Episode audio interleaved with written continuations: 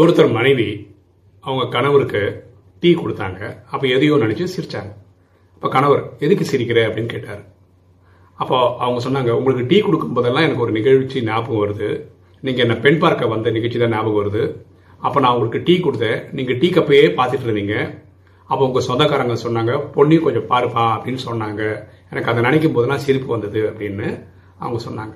அதுக்கு கணவர் அன்னைக்கு நான் டீ கப்பையே பார்த்துட்டு இருந்தனால தான் நீ என் பொண்டாட்டி ஒருவேளை நான் உன்னை பார்த்துருந்தேன்னா நான் உன்னை ரிஜெக்ட் பண்ணியிருப்பேன் அப்படின்னு சொன்னார். பாருங்களேன் திருமணத்துக்கு முன்னாடி என்ன வேணால் சம்பவம் நடக்கட்டும்ங்க.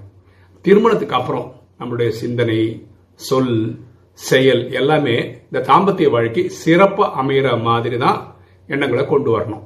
அப்பதான் குடும்பம் நல்லா இருக்கும். எண்ணம் போல் வாழ்வு.